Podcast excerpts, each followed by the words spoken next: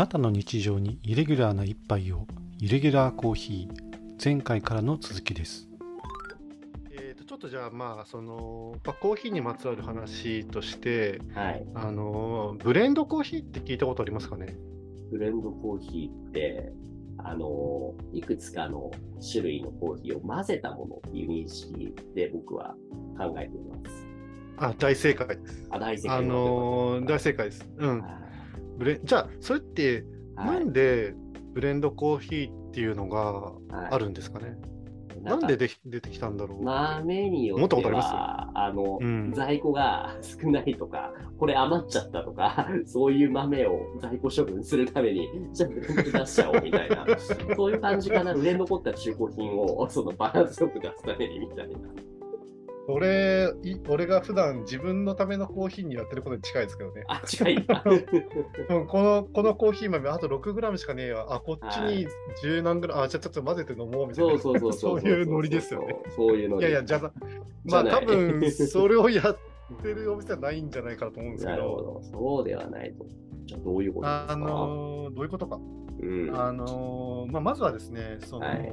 単一品種とか、まあ、はい。まあ、そういうのをね、ストレートコーヒーって言うんですけど、はい。あのストレートコーヒーだけではね、出せない、その、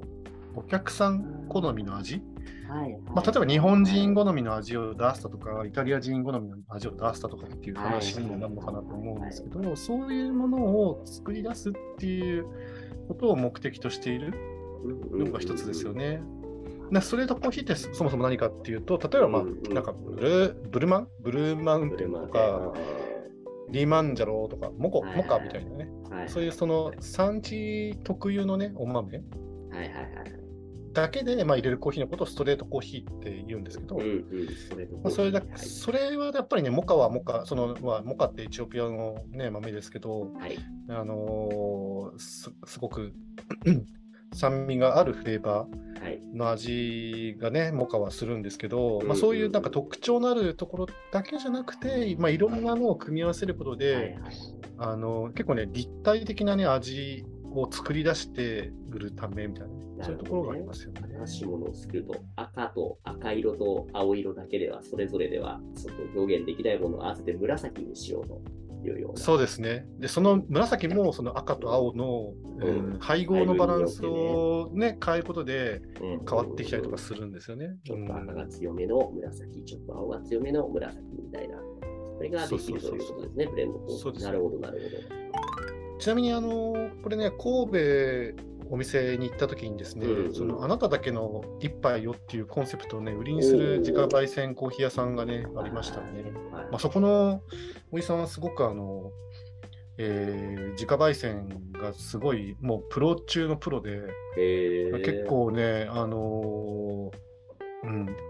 カッピングをね、ちょっとしただけで、えー焙煎のどこがまずかったのか、ままずかったというか、どこが問題が、があったのかっていうのを言い当ててしまうぐらい、へーあのーセンサリースキルに富んだ人 っていうね、めっちゃ未来が多いですね、それは。依頼が多いのか まあ、鍛鍛えたんでしょうね、やっぱプロだから。ら。じゃあ言語化ができてるのかな。言語化もできてるし、うんその味がなぜでき出てきたのかっていうのが分かってしまうっていう、ん。だから味の記憶の、ねはいデータベースが素晴らしいんでしょそうね。東データベースが多いですね。そうそうそうそう。なるほど、なるほど。まあ話続けると、もうちょっとね、あのそのブレンドコーヒーをね、あのなんで作るかっていう話がもうちょっとあるんですけど、え新しい風味を作り出すためっていうのもありますよね。ーうん。あのまあ、さっきのね、好みの味を出すためっていうのももちろんそうなんですけど、はい。あのやっぱ例えばその、あるお店のね、主力商品、例えば、うーん、有機コーヒーブレンドみたいなね、はいはいはい。なんか強ポンコーヒーブレンドみたいうんな、そういうブレンドの商品、主力商品を作るっていうのもありますよね。オリジナリティを出すってことですね。オリジナリティを出す。うんうんで、あとはまあ、あの品質をね、維持するためとか、それから価格を維持、安定させるためっていうのがあって、はい。まあ、そのあ例えばその主力商品のブレンドコーヒーを作ったときに、やっぱそのコーヒーの原料というか、そのまあ、いくつかのストレートコーヒーをまあ混ぜるわけですけど、うんうん。そのストレートコーヒー自体が不作の年があったりとか、あのー、取れなまあ、取れないってことはないんでしょうけど、その価格が上がってしまって、うんうん、あのいつもと同じ価格で出せなくなったっていう場合は絶対あるはずなんですよね。まあ、うんうんうん、結構コーヒー豆もやっぱりその価格変動があるので、なんか最近はね、あのー、結構豆がね、ちょっと高騰してるみたいですね。1.5倍ぐらいに、えー、なんかなったみたいな話もちょっと聞きましたけど、うん。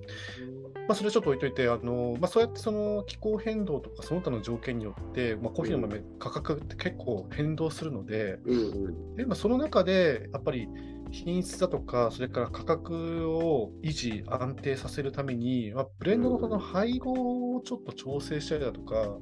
まあ、それからその焙煎の仕方をね、少し変えたりとかね、今いろいろその変えるパラメータがあって、うんうん、それをうまく調整することで、そのお店の、まあ、味を守っていくみたいな、ね、そういうのもまああるのかなと思いますね。はいはい、だからあの、ストレートコーヒーではそれはちょっとやりにくいんじゃないかなと思うとね、むしろ価格に変動されまくって、うん、あの利幅が減ったり増えたりしてしまうみたいなね、ところがあると思うんですけど、ブレンドコーヒーってのはそういう機能があるかなと思いますね。さまざまな要因によってブレンドコーヒーというのが存在している意義があると。はい。うんうんうん僕もね、ブレンドコーヒー習いに行ったんです。UCC コーヒーアカデミーに受講した時のお話をしたいと思うんですけど、はい、えー、その時にあの最後にですね、ブレンドコンテストっていうコンペがあったんですね。えー、でこれは、うん、はい、何かっていうと、あのチームを組んで、はいはいはい、あのそのチーム対抗戦みたいな感じで、あの自分たちでそのテーマやコンセプト、そのブレンドコーヒーのテーマでコンセプトですよ、を考えて、ブレンドの配合、まあ、コーヒー豆の配合を決めて、でさらにそのプレゼン内容も考えて、えー、実際にそのあのコーヒーを入れて、あのプレゼンをして評価してもらうっていうね、そういうコンテストですね。すごいですね、想像力がかきたてられるようなコンテですね。そうそう、その時はね、あのまあ、4名の受講者がいたので、はい、まあ、2-2で分かれて、2対2であの対決しましたね。なるほど、なるほど。どんなルールなんですか？ルールはですね、うん、まずあの、あの時は、えー、いちごのムースケーキをですね、事前に用意していただいて、はい。まあ、それも出していただいてですね、ええ、でこれに合うブレンドコーヒーを作ってこいみたいなね、そういう。おなるほど、なるほど。テーマでしたね。酸味もじゃああるようないちごのムースケーキに合うようなコーヒーと。まあ一度そうですね、そのいちごのムースケーキ食べてから、うんうんうん、まあ酸味もね、あるかどうかとかでいろいろまあ見てからね、はいはい、まあやっぱりいちごっぽい、もちろんいちごのムースだから、うんうん、あのいちごのソースがこう一層あって、でその下はあのスポンジケーキみたいな、まあ、そういうケーキなんですけども。なるほど、なるほど。うん、で、えー、っと、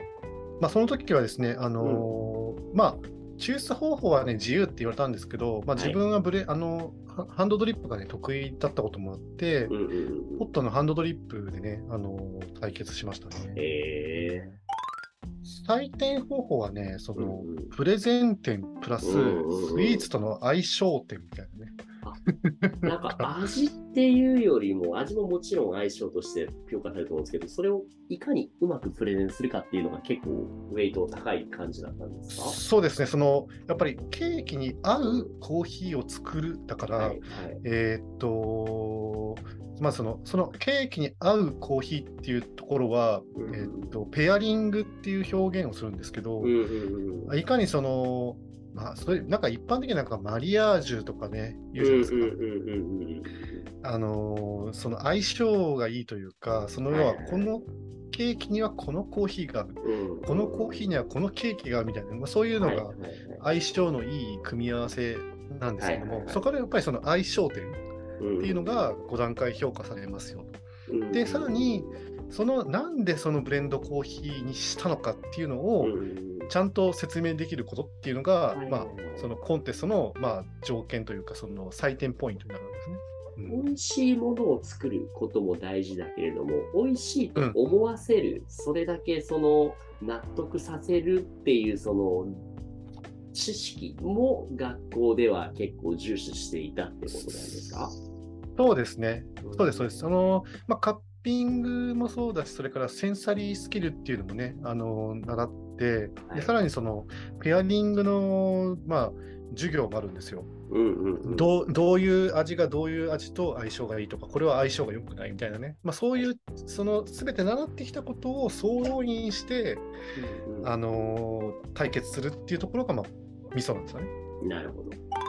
まあちなみに、あの、なんか優勝チームではね、なんかね、豪華な粗品がもらえますみたいなね。まあ、豪華なのか、しょぼいのかよくわかんない商品がね。何をもらえるんですけどあ、これ先に言っていいですか？あのね、あ、え、おうもえもらった、あ、もらったは言っていいのか？もらいました。はいもらったんですけど、うん、あのね、カッピングスプーンっていうのをもらいましたね。おう カッピング、これでカッピング頑張ってくださいと。そうそうそうそう。あの、実はその、ほら、さっきカッピング、さはいっきっていうか、まあ、前回か前々回かわかんないですけど、はいカッピングの話をしましたが、うんその、同じ作法でやるっていう話をしたじゃないですか。はい。同じ作法でってことは、そのスプーンも全くいつも同じスプーンで。同じ形状した、同じミリリットルが取れるスプーンではいすくって、えー口に含むっていうのがあるわけですね。なるほど。なるほどそれをするためのスプーンがカッピングスプーンっていうんですよ。これから毎回これを使ってあなたはカッピングをしなさいと。そういう先生からのメッセージが入っている。次週へ続きますご清聴ありがとうございました